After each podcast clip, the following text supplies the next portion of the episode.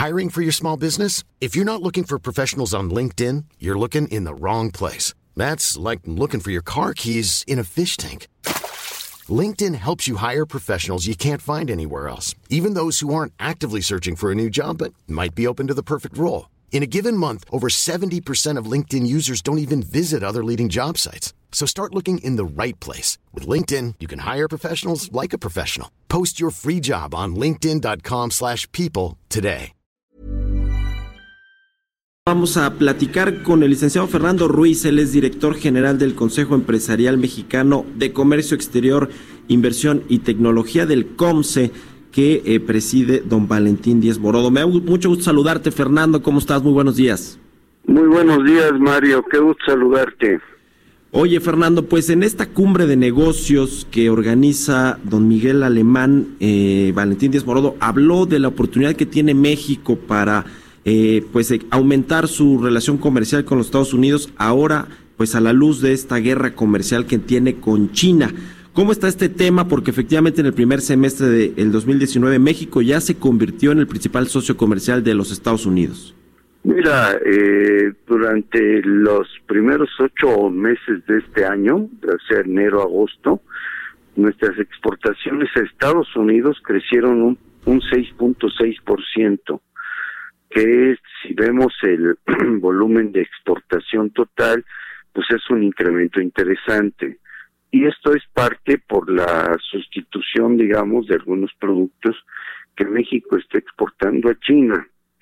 Pero donde vemos realmente las oportunidades este, es en la inversión. Es decir, todo depende de cómo vaya el arreglo entre en esta guerra comercial entre China y Estados Unidos, pero de continuar vemos una posibilidad para la inversión china o de producto de países que se fueron a producir a China para desde China mandar productos a los Estados Unidos y entonces ahí vemos una una buena oportunidad para México para que se vengan a invertir a México y desde México atacar lo que es pues todo el mercado eh, norteamericano, es decir, Canadá, Estados Unidos y México, la región que ya sumado es una región con más de 500, con cerca de 500 millones de habitantes, ¿no? Sí, sí, de hecho recuerdo a la secretaria de Economía, eh, Graciela Márquez, decir recientemente que, que estaban en pláticas ya con eh, muchas empresas que quisieran relocalizar sus plantas productivas a México precisamente por esta guerra comercial entre los Estados Unidos y China.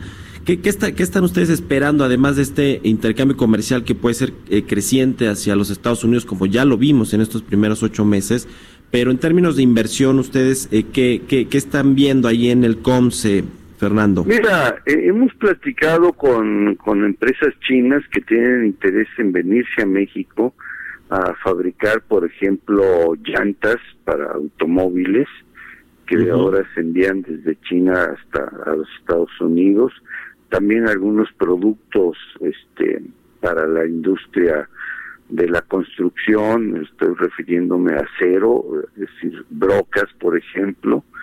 Este, eh, también hay inversión taiwanesa que está, eh, que se puso en China para el mercado americano y que está en pláticas justamente para ver la posibilidad de venirse a México. Eh, algunas de ellas están pensando en instalarse en la zona fronteriza de nuestro país para aprovechar eh, la cercanía y por otro lado el beneficio de estar en la zona fronteriza, ¿no? Sí. Ahora, el tema de los salarios, Fernando, que eh, es algo que estuvo negociado y que está contenido en esta reforma laboral, a Estados Unidos le interesa mucho que México eleve eh, los salarios eh, para hacer pues de alguna manera más competitiva también su industria y que muchas de las inversiones que ya se vinieron acá, es un poco la retórica y la narrativa de Donald Trump, pues que regresen a los Estados Unidos y que, que produzcan allá. Creo que Donald Trump no le entiende mucho el tema del comercio eh, exterior, pero el tema de los salarios, definitivamente el aumentar los salarios no nos haría, digamos, tan competitivos con respecto a lo que está en China, ¿no? Digo, creo que China también ha ido elevando también el nivel de sus salarios, pero no nos haría tan competitivos. Ese no es un tema que ustedes ven relevante para el asunto de la planta manufacturera que tenemos en México? No, en este momento si sigue la guerra comercial porque varios de los productos que te estoy mencionando hoy pagan más del 30% de arancel. Y si se fabrican en México y cumplimos con la regla de origen, no pagarían nada. Entonces, 30% sobre el valor del producto, pues es muy importante, ¿no? Ahora, el tema de la ratificación de este TEMEC, del Tratado Comercial con Estados Unidos y Canadá, que podría darse antes de que termine el 2019, ¿esto cómo pone a México, creo que le da una eh, posición todavía más relevante en cuanto al intercambio comercial que tiene con los Estados Unidos. Es decir, no hay riesgo de que México siga concentrando su comercio exterior con los Estados Unidos, que debe de andar por ahí cercano al 80% de todo lo que, eh, de todo nuestro intercambio comercial con el mundo, a pesar de que tenemos cuarenta y tantos tratados, no sé cuántos acuerdos y tratados comerciales, pero somos uno de los países que tiene más, más acuerdos comerciales. ¿Esto cómo lo ves, digamos, esta concentración, esta dependencia que tiene México y que parece que va a seguir teniendo al menos en el corto y mediano plazo, Fernando, con Estados Unidos? Mira, en el corto plazo lo que vemos es que la concentración del mercado con los Estados Unidos va a crecer. En este momento anda cerca del 82%, por lo menos en los ocho primeros meses de este año. Sí. Eh, y pensamos que en el corto plazo eso se va a mantener y sobre todo con este tema que estamos hablando, pues se va a concentrar más. Pero pensamos que en el mediano y largo plazo eh, debemos como país hacer un esfuerzo por diversificar nuestro mercado. Pues sí, ahí está, es todo todo un tema. Ojalá que México, pues eh, como como dicen ahí en el COM, se pueda aprovechar esta oportunidad de la guerra comercial con Estados Unidos, entre Estados Unidos y China, que bueno parece también que ya están llegando a acuerdos, no, aunque ninguna de las dos potencias quiere ceder, sí.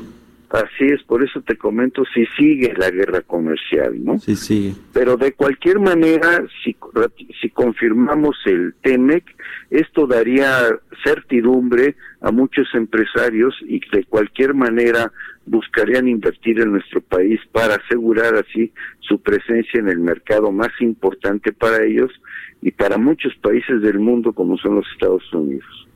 Sí, bueno, pues también en otros frentes, eh, habíamos hablado aquí con el secretario de Turismo, eh, Miguel Torruco, y también, pues recientemente estuvo en China, y una de las estrategias en materia turística es atraer más a este mercado, y pues qué mejor que se eh, pueda combinar esto con una mayor inversión de países asiáticos, particularmente de China, en nuestro país. Te agradezco mucho, Fernando Ruiz, director general del Consejo Empresarial Mexicano de Comercio Exterior, que nos hayas tomado la llamada. Muy buenos días. A tus órdenes, Mario. Buen día.